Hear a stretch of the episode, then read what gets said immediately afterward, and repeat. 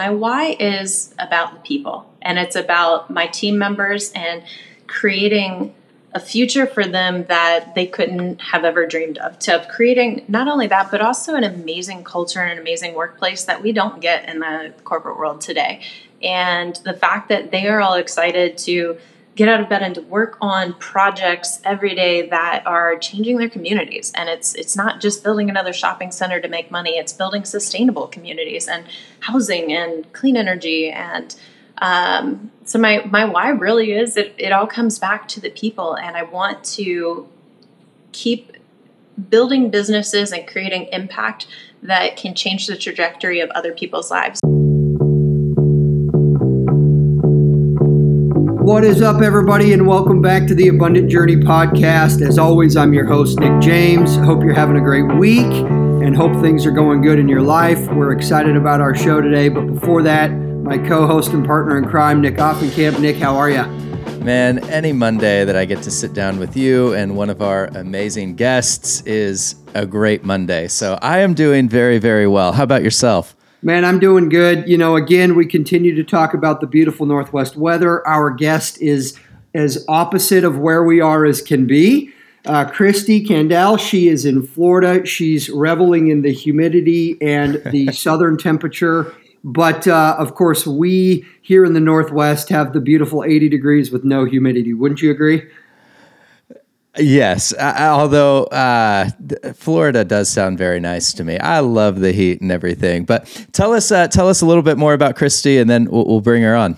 Yeah, absolutely. Well, uh, again, we got a special guest today. We got Kristi coming from Florida. She is an entrepreneur, a mentor, business coach. She owns over 30 real estate properties, started multiple businesses. She's navigated uh, real estate development projects and just a go getter. So, super excited uh, for our opportunity to talk with her today. But really, more than that, as I've gotten to know her, one of the things that really was clear to me is that even in all of the success, she's focused on helping others reach their goals, passing on the lessons of life. And seeing young entrepreneurs succeed. So I knew as soon as we had a conversation, we needed to have her on the show. Kristi, hope I didn't talk you up too much. Thanks for being on. How are you? Hey, good. Thanks for having Absolutely. me. And yes, I am loving this Florida heat and humidity. Bring on the sauna. Yes, Absolutely. exactly. Exactly. How long have you been in Florida now? Uh, this time around, uh, the fall of 2021. Okay. Uh, after college, I lived in Florida, up in the Tampa Clearwater area for a couple years, and uh, before moving to California. And this time, I'm in uh, Fort Myers Beach. So there's a lot of debate between what's better, Florida, California. I mean, you, you, seem to be voting with where you're living in Florida, but is is one a clear like head and shoulders better than the other in terms of states? Uh, honestly, no. They are both amazing. When I was in Southern California, I also was huge into beach volleyball. Played that nice. very competitively along with doing real estate and you get the mountains the beach the you know the ocean. You can still do boating there but uh, i think i think for me and at this period in life uh, I'll, I'll opt for the little bit calmer a little bit slower southwest florida beautiful blue teal water and boating weather. So ah, that sounds they're they're both amazing, and you can't go there wrong. You go. You also pay less taxes in Florida, so that's a plus. Uh, no doubt. Uh, that's that's awesome. Um, I mean, as Nick said in the uh, the the introduction here you have done so much that it's it's kind of hard to even think of like all right well where do we start maybe if you're okay uh, if we just kind of start at the at the beginning of uh, you know what uh, what was life like for you with with growing up and with real estate entrepreneurship um, everything that you're doing with helping future business leaders and, and small businesses? Um, where was the foundation for a lot of that laid? Yeah, so I grew up in a small farm town in Ohio, and like most small towns, we did not have a lot of money. Um, but what we did have is my parents were very resourceful and had an incredible work ethic. Uh, they did whatever it took to make sure we had a roof over our head, to make sure that we had food on the table, and that we had a safe and secure environment to grow up in. So it didn't matter what the job was. If it was a janitor at the factory dad worked at, he did it to make sure that we were provided for. So seeing that work ethic really just instilled in me that anything's possible. You just have to work and grind hard enough and not be above any type of job. Mm. Uh, so we, you know, then then growing up, it was okay. Well, if I want something, I've got to go earn the money to go get it. So if it was creative, if it was competitive, if it was anything, I was creating a business out of it, making money. If I wanted to get a bike, I was making these uh, magnets, farm animal magnets, and selling them to my parents' friends to put on the fridge, or making beaded necklaces and bracelets and selling them to the kids at school with their favorite sports teams or their favorite colors. Um, if it was the fall and the leaves in our yard, uh, if we had enough, I made a bike course and charged everyone a quarter to run it. And if they could beat the best time, which was mine, uh, then they could have two quarters back. Uh, so I made sure I ran that track a lot. So always, always hustling, always trying to do something. Um, there was one year I wanted to get a computer. So I was like, man, that's a lot of money. It was like $2,000 maybe back in the day to get just even a basic laptop. And I was talking to my parents, and mom's like, Well, why don't you go present to the bank manager in our small town because everyone cashed their check on Saturdays from 9 to 12. And like, why don't you see if you can, you know, maybe set up a stand and uh, we'd go to Sam's Club and get candy and sell dollar bags of candy. So I presented it to the bank manager, and he's like, Sure, you can do that. So I set up a stand, and on Saturdays I'd sell the dollar bags of candy, had the thermometer, so as the the money went up, that uh, people could see, oh look, this is where this is going. This is going to mm-hmm. happen. So yeah, that it was it was all of that and being a hustler, and I just absolutely loved anything to do with business and the drive and that hey, if I did something, I could make a value, I could make money for it. I was all in. Um, and then I would say there were probably two pivotal things that really changed the trajectory of where I was going. Uh, the first one was uh, something that my mom did for my sister and I. And my sister was obsessed with basketball, wanted to be a professional women's basketball player. And I wanted to be like my older sister. And so I did everything like her. So I too was obsessed with basketball. And there was a, a lady, Katie Smith, who grew up in Logan, Ohio. And she went and played basketball at Ohio State played in the ABL and the WNBA, was a U.S. Olympian on the basketball team. And my mom sends her a letter one day without telling us, and she writes it to Katie Smith, U.S. Olympian, Logan, Ohio. and just that, no address, no anything, sends it out. We come back from basketball practice one day, and she says, and it was back when we still had answering machines. so she's like, "Girls, come, come, listen to this." So she presses play, and I almost fell over. Katie Smith returned the call, and while she couldn't come eat our home cooked meal that mom said she'd make for her, she was having the gym in Logan, Ohio, ded- uh, dedicated to her. And she said, Why don't you guys come down for the ceremony? We'll spend some time and I'll get to talk to you and, and go from there. Mm-hmm. Uh, so, yeah, so we went down and we hung out with Katie Smith. We held a gold medal in our hands and just like, Oh my gosh, are you kidding me? So, like, you literally can make anything happen if you just try, if you just uh, are willing to put yourself out there. I was like, whoa, that's hmm. incredible. Mm. And then the the second thing was the summer before my senior year of high school. I was a little lost in where I wanted to go with life and what was going to happen because the traditional life uh, that that many people took the course of was, hey, you know, you graduate from high school, you may or may not go to college, get married, have kids, have a family retire, and then you start living. And I was like, well, but aren't I going to be like broken and old when I'm retired? And like, I'm not going to want to go skydiving over San Francisco or go backpacking through Europe. And like, this, this doesn't quite seem right. I'm not sure what I want to do with that. So um, I had an amazing opportunity to go spend a month with my uncle, my mom's oldest brother, in Southern California. And that changed my life forever. There were things that I learned during that month that I didn't even know existed, let alone were possible. And it just opened my mind to all the different ways that you can do life. Um, and we did everything from seeing the beaches and the mountains and Staples Center and, and all the touristy stuff to we were also building computers. And he showed me the business side mm. of things. Uh, so I came back and I went to college and I uh, went to DeVry, thought I wanted to be a computer programmer learned very quickly that while it paid good money, I would have been miserable. Yeah. So I switched to sales and marketing, graduated in a, a four year degree in three years, and headed off to Florida to start life. Amazing. Oh my gosh. I, uh, well, one, I just love the uh, the hustle from such an early age. Any uh, any chance your mom still has some of the uh, the farm animal magnets on the, the refrigerator at home, or any family? If she, you ever run into them floating around in the world? If she doesn't, I'm I guarantee there have to be photos somewhere. She did an amazing job of creating these photo albums. So if she doesn't have the physical ones, I bet there are pictures of it. That's oh yes, that's awesome. All the pigs and the cows and the, oh yes, and the people I conned into buying them. I was like, oh, well, thank you. a, a, sucker's born every day, right?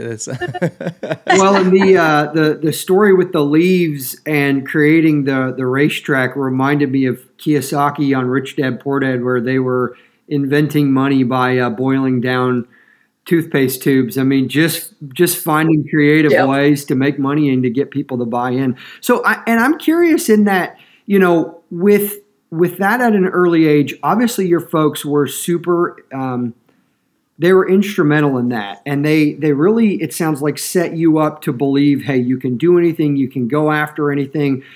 Aside from maybe some of the uh, the hard work ethics, I mean, what were some of the other messages that they communicated to you? And I think that's so important because as parents, you know, Nick and I share often where we got a bunch of little kids. What are what are some things we can be saying now to our kids to help really propel those dreams for our kids?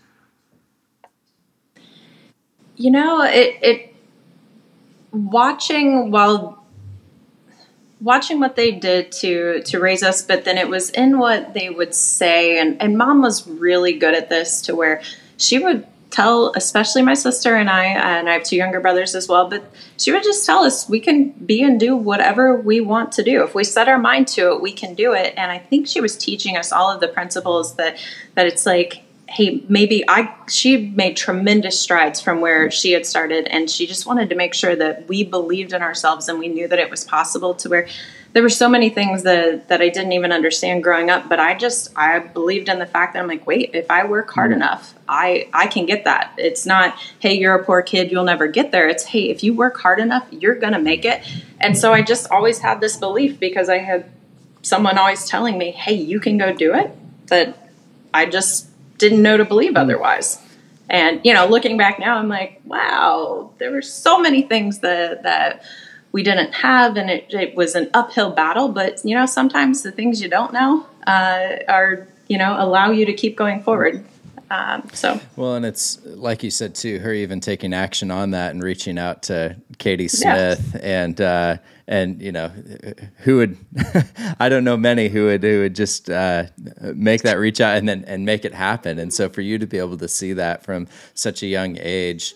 Um, oh, I'm gonna totally botch the quote. I don't even remember right now who it's by. The early morning uh, brain fog, unfortunately. But um, just this whole idea, though, that when you set out in the world with a, a dream, a vision, something that you want to do, how the world is a much more malleable place than we typically assume, and how uh, the world kind of changes when you've got a, a mission that you're going after. It's cool to to see that, that your mom instilled that in you, and that's been your experience.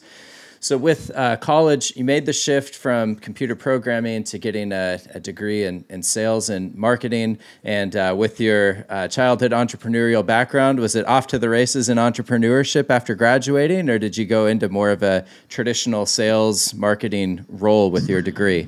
What, what were the next steps after college? Uh, the next steps were getting a real job, and I think I spent about seven years in the corporate world before finally jumping fully back into being an entrepreneur. Um, I I remember I was just ready to to make a move somewhere out of Ohio, and for me it was North Carolina, Florida, or California.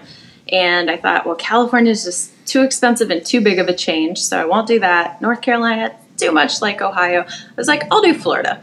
Um, and so I just had the intent of I'm moving to Florida, and it was giving my dad uh, major anxiety and panic attacks because he's like, "Well, are you going to get a job?" I'm like, oh, well, I mean, I could always wait tables, so that's fine. Uh, so I remember there was a job fair that uh, that had come up, and I was like, okay, I'm gonna fly down to Florida and I'm gonna go to this job fair and I'm gonna try and get a job. See, Dad, I'm trying. So I, I go to this job fair and I end up giving my resume, uh, and the the very first guy I gave my resume to uh, ended up being the company who later wanted to have an interview. And I had heard that if you didn't already live in Florida, they wouldn't really interview you because a lot of people say they're moving and then don't. So when they called for the interview, I just let them know that I came back to Ohio because I needed to finish grabbing the rest of my stuff to move down. Um, could we do a virtual interview? And at first they said yes, and then uh, they ended up saying no. We've got to do it in person because we just have too many issues if if you're not officially here.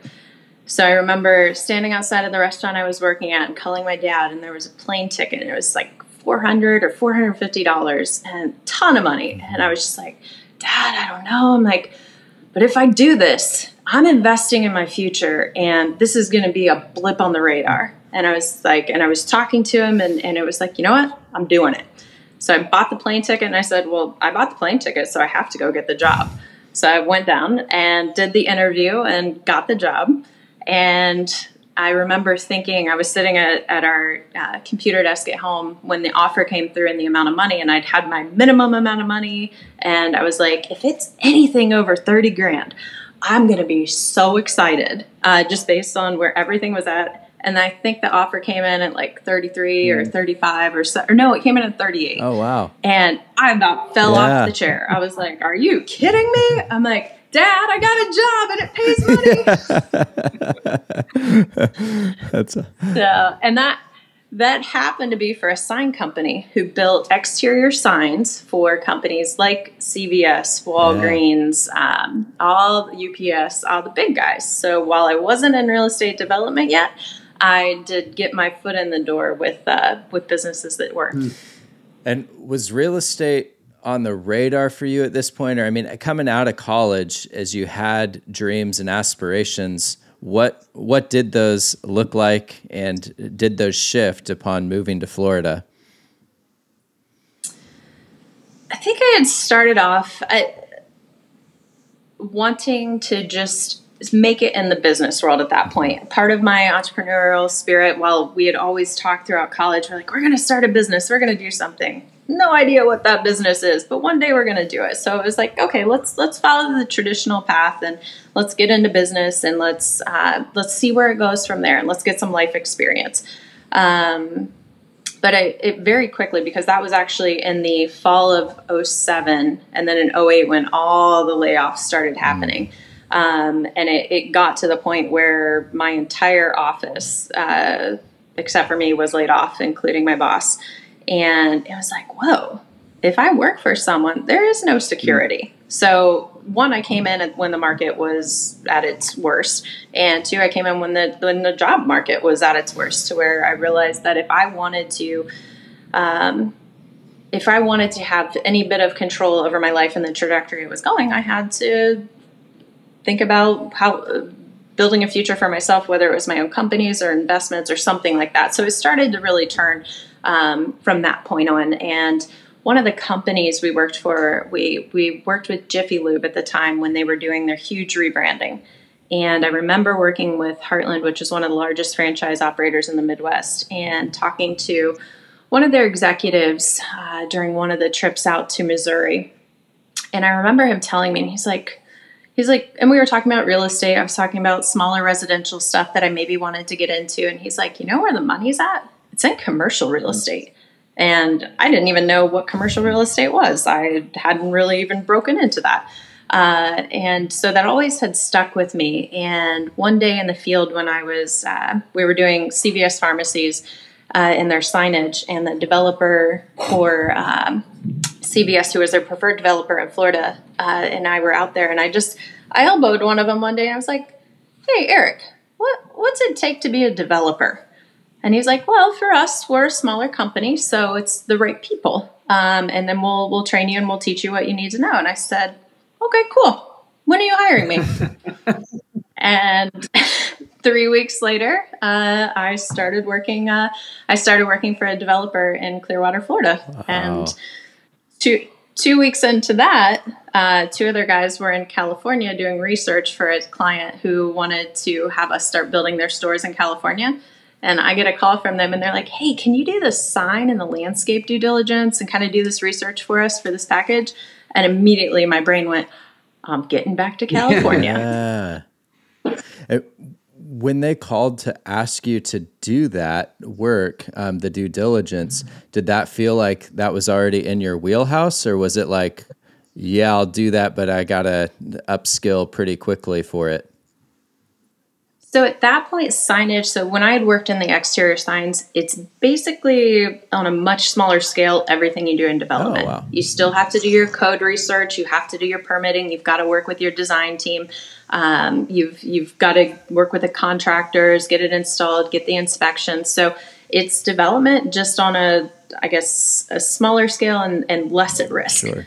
Um, so when they said it, the landscape part was a little out of my wheelhouse, but I'm like, wait, if I research code for signs, why can't I research code for, landscape? too. That seems like something I can figure out.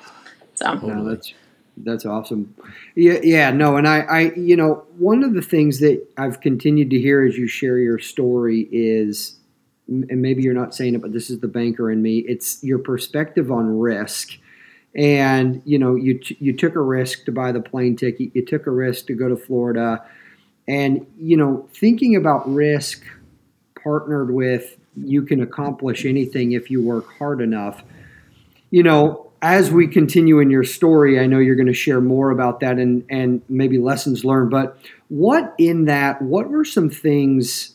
Maybe maybe ask to ask it this way: What are some things that stop people you think from believing they can accomplish anything, or or maybe what are some ways where the risk just seems too high and they're not willing to to go forward? I mean, what would you say to those guys? Um, so I, I think where a lot of people stop or get held back is when they feel the fear of risk, they feel the doubt that, that they opt to go back towards something they're more comfortable doing or something that feels safe. Um, whereas I just, I had such a driving force that I wanted to, after what I had seen in California and what I experienced and a whole giant world out there, I was like, I don't care if I feel fear or if I feel scared or afraid, I'm just going to go do it anyway. And I'm going to see what happens because I would always take it back to what's the worst that's going to happen? Am I going to die from this? No. Okay, well, if I'm not going to die, that's not that bad. So why don't I just try it and see what happens? And and like every move I ended up making in life, when it's going from one place to another and completely changing my community, um, I always knew you can always go home but you can't always go back and change what you didn't end up doing.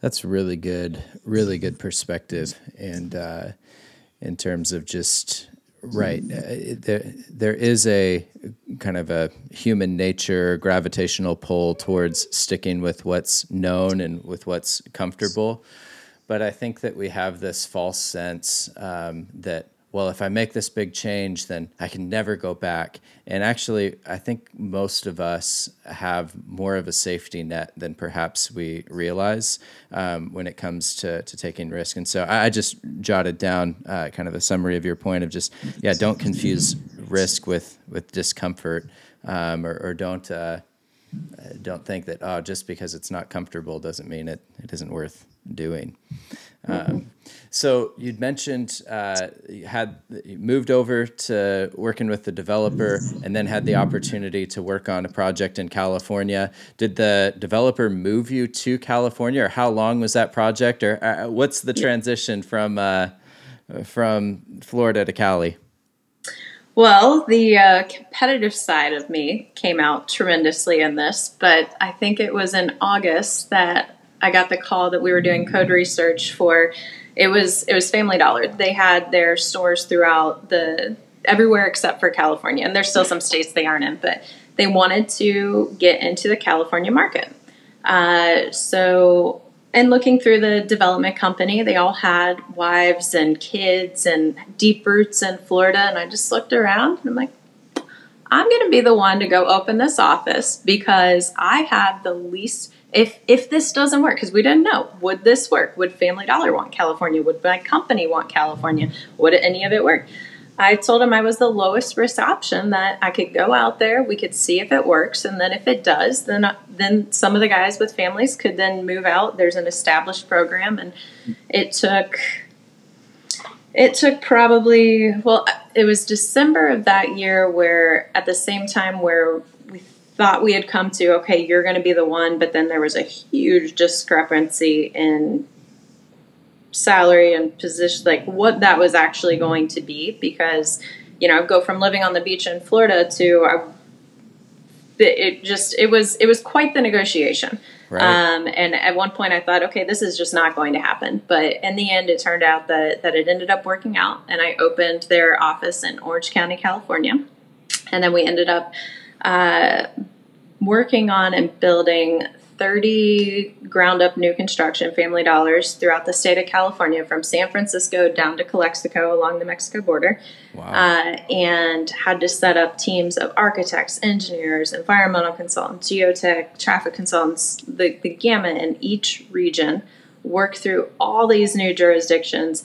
Um, and it was, it was, a crash course in development uh, that was incredible. And it's what built my foundation for hey, I've now worked in arguably the toughest state to mm-hmm. do entitlements and permitting and all the red tape.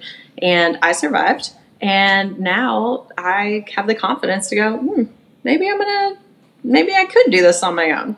Yeah. No, totally. And that and that's similar to some advice we've recently heard. A lot of times I think naturally as humans we're bent toward finding the easier path or the shortcut, but yet so often the path through the more difficult challenge or the thing that's one it grows us the most, but two it's kind of that confidence boost of hey, if I can do it here, then I can certainly do it on my own because I've already gone through the harder path. Yep. Exactly.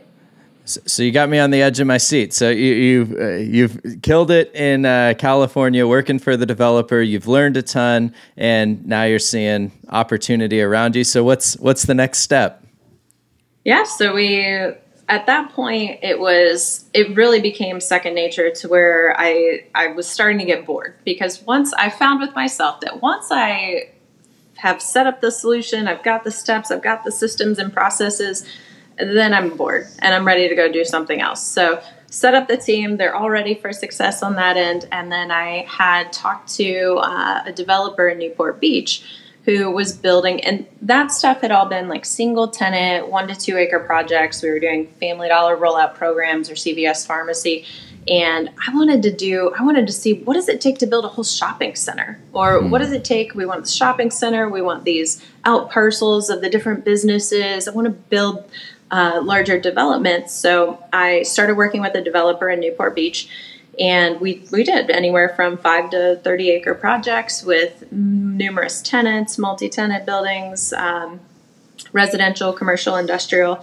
And it took me all of three months to realize that the larger projects are the exact same process, and everyone thinks they're harder, so they actually give you more time and more money so I was like, oh, this is actually easier. Yeah. So it was it was really at that point where I had come to a head and I'm like, I am making really, really great money in an amazing state. I am playing very competitive beach volleyball all the time. I I, and I was still working ridiculous hours. All of this came with you know 60 to 80 hour weeks, but it was yeah. hey, I'll sleep when I'm dead, and so I'm going to make sure that I have as much fun as work. And um, yeah, so so that's when I was like, if I don't take the leap now, and if I don't leave this cushy six figure job now, I'm probably never going to take the jump, and I couldn't have lived with that. Mm. So that's when it was time to get uncomfortable again. Yeah, absolutely. So, uh, so what what kind of options were you seeing as you were about to make the jump, and what did you ultimately jump into next? Honestly, I I just knew in my gut I had to go, um, and so I thought, okay, well, everyone needs a development project manager. I can always go back and work for another developer. So I'm not going to yep. die. I can go back and work yep. for someone. I could even wait tables if for some reason nobody at any development company wants to hire me again. So I'm like, okay. um, So without any, I had like a, a small client that could have created some amount of money to at least I have enough food to where I could eat throughout the month. And I had no idea how it would work. But I said, why don't I start a consulting company and I can go work with all the developers? And I now had tons of relationships in California at that point. So um, I thought, well, maybe once I get the word out, then opportunity will come. So, and if it's consulting, then it's just I have no overhead, and I'm just creating. Uh, it's my time for for the money, and I'll figure it out. So, I reduced all my expenses down to nothing. Got rid of my apartment, um, and I bought a, a new SUV. And I, when I was testing them out, I laid in the back of each one, and I'm like, okay, if I'm homeless, can I sleep in here? okay, uh, that that'll work. Now, granted, none of my friends or anyone would have allowed me to be homeless, but I was like, what's sure, the worst case scenario? Yeah. I make no money, I have no home. Can I sleep in my car? Okay. Wow. No, that's so, yeah. well, and that and that's so good. I, I love that part of your story because it was an absolute willingness to do what it took. But I'm I'm curious to go a little bit deeper here and a little further in the fact that it wasn't you weren't making some jump to multi-million dollar opportunity. I mean, this had the potential to fall flat on its face so much so that you were trying out vehicles that you could sleep in. What was the driving force for you? Because you're right. I mean, you had the money, you had the fun, you were learning, maybe aside from feeling super challenged, but what was your driving force that said, "Hey, I I'm going to make a change and I'm going to do what it takes to be successful." The driving force for me was the fact that, you know, I'm in Southern California and that's the land of where anything is absolutely possible. And I would, you know, we could hang out with regular people, we could hang out with millionaires or billionaires, and you got to see the gamut of all of that. And the thing that really kept striking me is that they weren't happy. Mm-hmm. And even if they were wildly successful with money, they just weren't happy and it really made me question why why am I climbing this ladder? Where is this ladder actually going, and do I want to go there? Um, and it really I I just didn't like who I was turning into and getting further away from my roots and what I really wanted out of life. And so chasing things just to make money to be successful on paper just wasn't cutting it for me. And I was like, I don't know what it is, and I don't know exactly what I'm shooting for, but I know that I need to completely change direction. And I know that I've always been an entrepreneur. I know a ton about real estate uh, development now, and I've just got to give this a shot. And basically, if doing what everyone told me to do and climbing the ladder and following the path and doing that wasn't it, maybe if I just do the exact opposite, uh, we'll see what happens. And then it felt like every time I, I did the exact opposite of what you were supposed to do, the universe then rewarded me in ways that I was like, wait, what? Like, it, it, it was like, oh no, good job. Like, as a, you did the exact opposite, and now I'm going to reward you tenfold. Did the exact opposite again, only even a, in a bigger step. And it kept doing that. So where I'm like, I think I'm just supposed to keep doing the opposite of what everyone tells us to do because it's working hmm. and it's fun. And yeah. So, and it was it was in that first year I, I had met so many people. I picked up different contracts, and when I looked back at the end of the first year, I had made six figures. Wow. I was like, are you kidding me? I'm like, my year sabbatical as my worst case scenario turned into, wait, I can have another year. And then we 4X'd after the, the first year, and I started then bringing on people. And I was like, whoa, like, this is this is a company and now I can bring more people into this world and it just kept spiraling from there to where it's like I must be doing something that the, the, the universe is responding and it's saying yes so I'm just going to keep going and, and listening and yeah that's awesome yeah, I love that. I mean, I've heard so many times. Uh, it, it, just it seems to be a theme with the folks that we've interviewed on this podcast, where when everybody else is going left and you turn right, like yeah you're going against the the grain but there has been that's where people find huge opportunity huge reward. I'm i'm curious um, you know what were some of the as you look back now um, uh, more practical like secrets to the, the success of getting your um, consulting business started? If you were to do it all again what would you for sure repeat right away any ch- and what would you change or, or do differently I think I had some really incredible mentors uh, that helped me prior to starting my company, um, and then after that, just gave me such good life and, and business advice.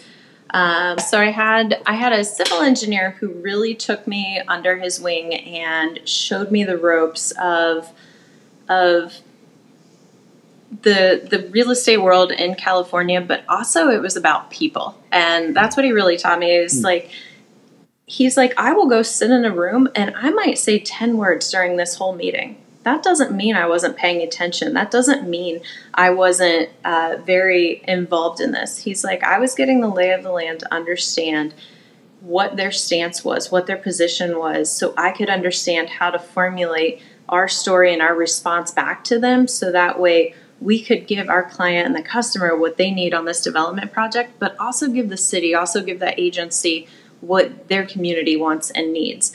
Um, and so it really all boiled down to relationships. And I learned very early on that do not burn bridges because while you might be hiring someone someday in this position, you're going to switch companies and they're going to switch companies, and now mm. they're going to be the person hiring you. And if you did not treat them with respect and and in a kind manner, then it can easily come back on you. And it's really, it's just relationships and it's people. And the more you get into being an entrepreneur, into business, it's literally it's why I wake up and get and so excited to start the day every single day now because it's the people on my team, it's the people that we're working with, it's the lives that we're changing, and it, it truly just boils down to relationships and people and listening more than talking and yeah. That's really good. Um, I mean, one, just having a mentor uh, or mentors that are speaking in early on in your um, the startup of, of your business, um, and then getting that advice from them and really taking that to heart of valuing the the relationships above all else. That's that's huge. Do you feel like early on there were any missteps or mistakes that you learned from that sucked at the time but proved to be really valuable later on in your entrepreneur journey? Tons. I like to just drive right in and charge at things, and I can be very overwhelming to a lot of people. And when I first came, like to the California market, for example, I was a young female who was not only um, everyone I worked with was probably 20 to 30 years older than me, but being a female as well. And I was also doing the construction management of these projects. So I'm walking in on job site to superintendents and construction guys who are like, who's this kid? Yeah. And really, she's going to tell us what to do. So I thought I had to have a certain attitude and a certain approach and it it really uh, another mentor I had he he uh, ran a general contracting company and he pulled me aside one day because he had put his best overall project manager and we were doing i don't know say 10, 10 construction projects with them at a time on the different deals. And he had his best project manager on it and we were just driving each other crazy. And he pulled me aside and he just gave me some advice that that if i were to to i didn't have to come in as hard I didn't have to come in as stiff. I, there could be some flexibility, and it was learning the dynamic of the people and, and understanding how to get them to respect you without coming in with the, the hammer and going, because I'm the boss. Uh, that there's so many more ways to go about it. So you know, I'm so grateful that he did because it turns out that his uh, project manager that he had on it and I, we went on and we've worked for years in multiple different companies and clients and projects and have mad respect and understand that we both had the same end goal, but I didn't know how to communicate that yet. So I think uh, oh, just really honing in on relationships and communication and getting better and better at how to how to read a room, how to approach each person differently. And, and same with getting employees. I guarantee you I am not the best manager in the world. That's why I put other people in place who, who are and can make that work. Um, and I'm trying every day to get better and we create it to where it is open and that we can have these conversations because I mean nobody's perfect but it's just you have to understand your weaknesses and where you can then fill in the gaps and and just also be vulnerable. It's okay to be like I'm not perfect. I used to think I had to be perfect and do everything just right and perfect is not only impossible but it's exhausting. Yeah. And as long as people see that you're making strides and you're taking steps to improve and be better, that's all they want. They don't need you to be perfect. They just need to see that you're trying. That's good. I wonder too if uh, if in some ways the uh, stepping away from the standard of perfection and instead being an example of making strides actually makes everybody else around you better too, because then you take out a lot of the fear of them having to perform perfectly and they can follow you in that hey we're all doing our best. We're getting better every day. I don't know. Did you see some of that cultural shift? Has that changed within yourself?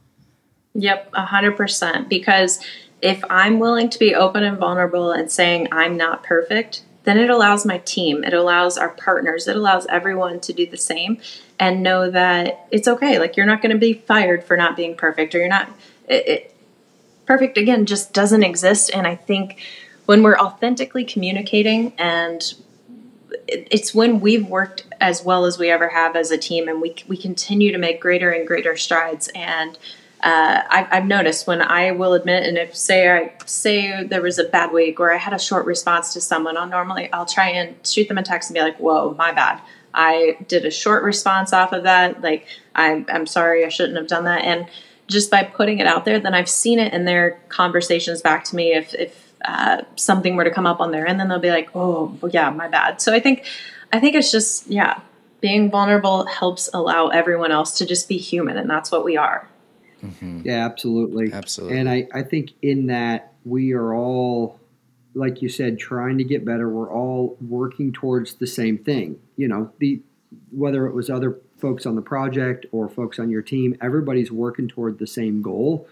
And so the more you realize that you're better together and the more that that humility comes in and being humble and willing to to make mistakes and learn from those mistakes, I think that just propels you that much further than you know trying to do it all either either do it all yourself or, or or act like you have it all figured out. So well in that you know this is you know kind of thinking through the journey what does the day in the life look like for you right now? What are some things you're focused on on the horizon in terms of are you still doing the consulting business? What uh, how do you spend a lot of your time now so now, uh, at this point, I'm a year into the strategic coach program, which is for entrepreneurs. Uh, and what they really practice and hone in on are your four freedoms of um, of time, uh, purpose, uh, relationship, and uh, money. And what those do is that's the foundation of okay, this is what we want to achieve and in doing it. First, it's all about how do I get freedom of money and how do I free that up to where I can go do all the other things. Um, but part of that then is they then it off into create a self managing company. And with that, it really teaches you and gives you the tools to help empower your team to where they are self managing. And if you hire the right people and you have the right tools and systems in place, then you're empowering and elevating them to go do their job and to keep t- continuing to grow up and eventually multiplying. Um, so, with that being said, I have the consulting company at this point. We've got nine employees. Uh, we have our customized project management software, and the the daily work that we have in that is managed by the team and I'm still copied on emails and I still have oversight, but a lot of the daily work is run by our team members. And it's been so incredible this past year to watch them all step up into different leadership roles. And it allows me to really see a, a much larger vision for our future of where we're going.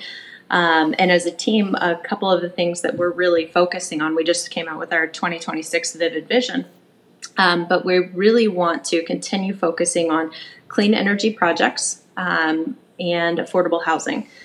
And clean energy projects, we're actually building the hydrogen fueling stations for the hydrogen powered cars. Um, in California, there's about 15,000 hydrogen powered cars in California. So we're building the stations to refuel those. We're also in the process of building the heavy duty stations for the semi trucks.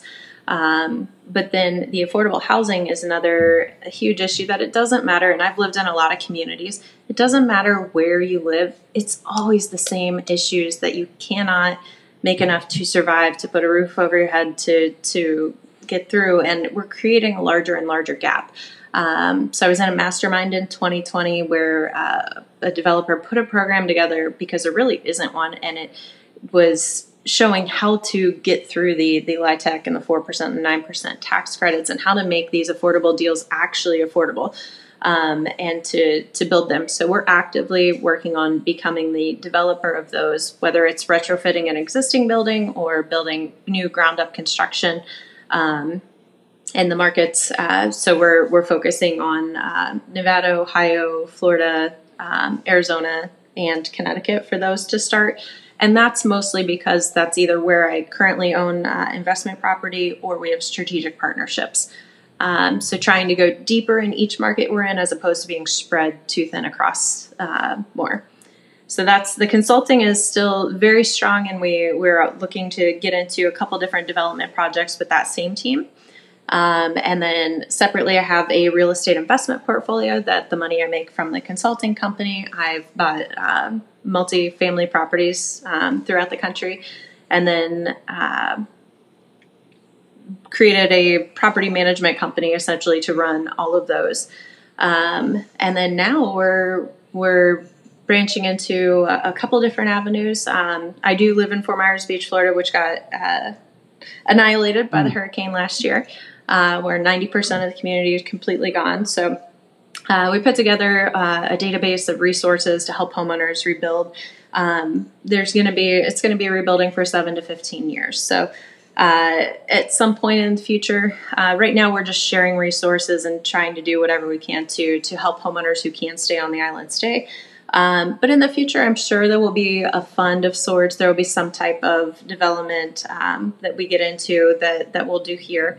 And uh, the other avenue that we're doing is um, is creating a, a, mastermind and a coaching community uh, because every every conference that I, have gone to recently and people that I've talked to, uh, there's just a huge need for for sharing the the information that I've been uh, that I've learned over the years and my development experience across the country that that just if I can share different tools and insights, and I mean, if I can come from a very small farm town in Ohio and figure this out and find a way to do it, then anybody can come do this. There was there's nothing special about me. It's just I didn't quit. I didn't give up. When I felt fear, I jumped into it and said, "Cool, let's see what happens."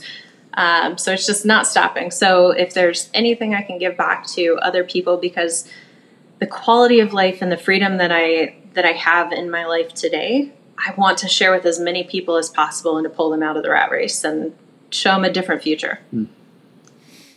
Yeah, I love that. And that's, uh, I mean, so much of why I think you immediately resonated with uh, us and uh, a similar sort of uh, heartbeat behind uh, being able to help people achieve financial freedom, help them to be able to pursue their dreams. And, um, and beyond just doing that for themselves, I mean, really making the community and world around them a better place, which, you know, you've been so successful in. That's it's a beautiful thing with uh, real estate development, where you take something that was uh, dirt and you help realize its highest and best use. Mm-hmm. And um, so to take that same sort of mindset to individuals and, and help them to realize their full potential that's that's really exciting.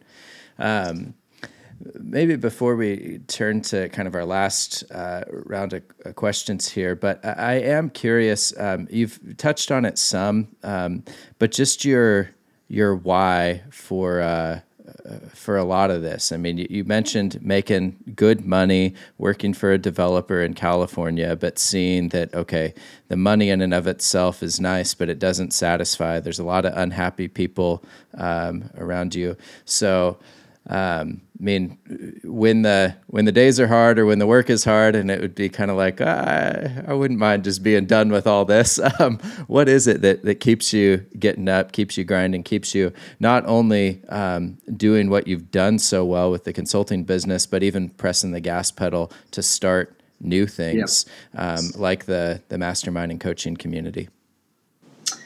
Well, I have on my uh, my desktop a reminder and it has a picture of the of the beach at sunset and it says remember that once you dreamed of being where you are now. And sometimes that can get a little lost but when i see that every day it's like yeah if i could have told the kid that i'd be here now with today's problems and today's things i would have been thrilled. I would have said yes please sign me up. So it helps put things in perspective uh, quite a bit but uh, a couple years ago, when I when my seventy five grand of student loans were paid off, I always thought I'd have a sugar daddy to do that or something, or some magical fairy, and turns out it was me in real estate. Um, but when those were paid off, and when my investment properties were creating enough passive income that that it was like, oh, well, I actually don't need another contract. And then I really had to think about what is my why. I've been fighting and, and pushing so long to get to this point. Now what? Mm. And that's when I really dug deep and I understood what is my why. My why is about the people and it's about my team members and creating a future for them that they couldn't have ever dreamed of. To creating not only that, but also an amazing culture and an amazing workplace that we don't get in the corporate world today. And the fact that they are all excited to get out of bed and to work on projects every day that are changing their communities. And it's it's not just building another shopping center to make money it's building sustainable communities and housing and clean energy and um, so my my why really is it, it all comes back to the people. And i want to keep building businesses and creating impact that can change the trajectory of other people's lives. Because if we can create that ripple effect like that's going to grow so much at some point to where you know we're we're just doing our part and that's that's what gets me out of bed in the morning. That's what gets me so excited is who else can we whether it's a great operator of a small business and helping them scale if it's a team member if it's growing our company to where we can hire more people it's how can we help enhance everyone else's life that we touch every day? Yeah. No that's that's that's such a great answer. And again, the why just has to go beyond money because you've seen all forms of that. It's got to go beyond success. You've seen all forms of that. You've had some of that yourself, but it's about people and it's about making a difference. And I love that. And that's again why we knew we wanted you on the show. Maybe one more question here before we bounce to the the, the final round here. What advice would you give to people who are either just starting out or listening to this and hey, they want to be where you're at down the road. I mean, maybe maybe conde- you can't condense it all, but maybe what's one thing you would say to motivate them? I would say that when you want to stop and you want to give up, just do one more. Hmm. Just try one more thing. Take one more step. Uh, because so many times when I've pushed myself beyond where I thought I can't I can't take another step. I can't go further. And I did. And then it just, you, you start to believe in yourself and you believe that, no, really, if I, if I'm willing to put in the work, if I just don't give up, it's going to hmm. happen. Um, and it's, you're going to have hard days and long nights. Like, don't expect there to be a fairy tale and peaches and roses and whatever. like, life is tough. But also remember that the end goal isn't the top of that ladder or the end goal isn't when you achieve X, Y, or Z. Life is about the journey and every single day and being present in what you're doing that day and the people you encounter and interact with. Just enjoy it and never give up. Great. I nothing more to say. I mean, we can end it here, but we're going to ask you the questions that we ask uh, all of our guests. So, in that, let's jump over to the gold nugget round. So, this is one of the things that um, just pick one of these categories. We talk about the five F's of abundant journey. So, we got family, finance, faith, fitness, and future. So, give us one of those categories that you're focused on this year and how you're working to improve yourself think I will pick future. Um, that's one that that I've been thinking of a lot, and especially in launching the the coaching mastermind community, um, and really thinking about how can we reach a greater uh, number of people and to to help them be successful. And it's creating a community that that is um, active, inspiring, and able to to give them practical tools that they can use and, and also see um, that it's normal people doing this. There isn't some magical thing. You're not born a special way. It's just normal people doing this and give them the tools that they can go and do it. So um, it, it, would be coming up with the overall plan for how that comes uh, laid out and, you know, seeing where we're at in three years, five years. And I love that. We're excited to watch that journey and see that continue to grow and excited to see how that happens. Well, next one here what's a quote from a book or mentor that stuck with you along your journey? I don't know who said it, uh, but it, it rings really true. It's that life doesn't get easier. We just get better at dealing with the hard. Mm-hmm. And it, you know, it, it's so true in every aspect of life. And I remember seeing senior people in the industry and how they'd be so calm and cool after like our whole project just blew up. And it was it was just experience. And it was understanding that okay well here's this and here's how we're going to react. And you know we're not going to let it take over. So i think by putting things in perspective uh, it really helps a lot Mm-hmm. That's good. We've all had that, and you know, when those types of situations come up, how do you deal with it? And you know, to be able to learn from those people who uh, who handle it well, that's a that's a lesson for life right there. Uh, next one, what's a dream or goal that you have that you've not been able to make happen yet? So the current dream. Uh, would be would be twofold. Um, one is to have the private jet so my furry kid can uh, can travel with me because she has made it quite clear she's done driving in the car cross country anymore. But what that means is if there is a private jet, it means that we have done such amazing things in all of the companies and businesses that we have that we have created generational wealth for our team members, that we've created such an amazing community in our coaching community. It, it just means that everything that we're working on has exponentially gotten better. Mm-hmm. Um, and then we can, you know, throw everyone on the private jet and go down to some island in the Caribbean and, you know, spend a week on a beach and go, all right, what's next? Right. Who else are we bringing on this journey? That's right. That's great. Oh, uh, sign me up. I want to right. be on that journey. Get, when are you hiring us? yeah. oh. Well, you know, strategic partnerships are where exactly. it's at. So oh, I know. Well, that's awesome. Well, last one here. At the end of your life, and I mean, you've you've painted the picture of the beach, but you've said that's not the end. So, hey, at the end of life, what do you hope you'll be remembered for? I always struggled with that one because I thought it had been centered around your ego and, and what's this amazing thing that you did. But really, I I hope that it's that I was open and vulnerable and authentic and was a person that everyone enjoyed no matter what the conversation was, that they just thoroughly enjoyed and felt valued in that conversation that we had and that friendship and that relationship and whatnot. So something I'm still working on every day, but if, if that can be what's said, then I've done something pretty good. That's good. Hmm.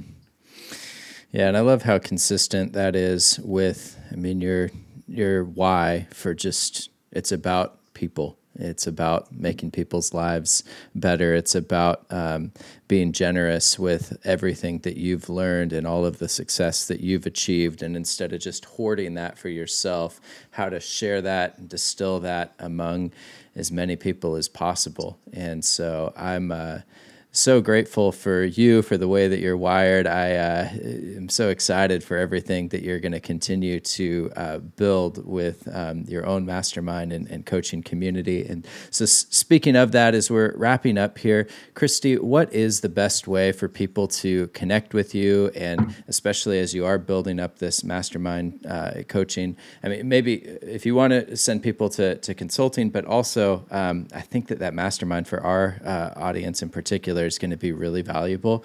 So, what's the the best place for people to follow along and get involved? Yeah, so we uh, just launched the website. So it's kristikandel.com, K R I S T I K A N D E L. Um, and from there, there's there's links to all the social platforms, um, and that will give the the baseline for everything that we're doing.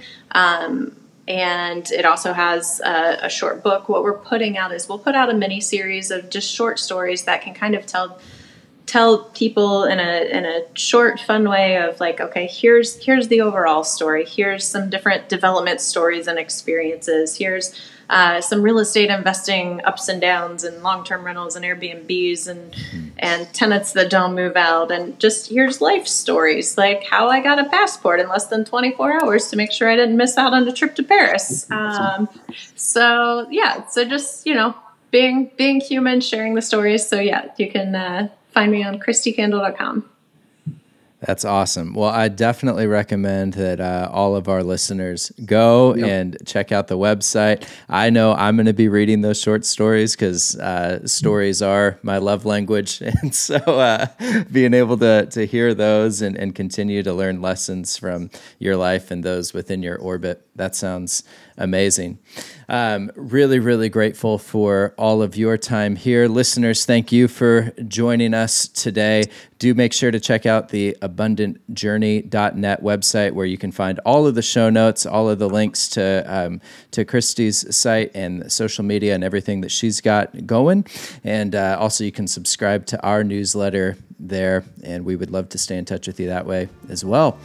But Nick, unless you got anything else for us, man, I think that that is a, a wrap. Wonderful, wonderful interview. Thank you, Kristi. Yeah. Thank you. Thank you. And uh, thanks, listeners. We'll see you next time.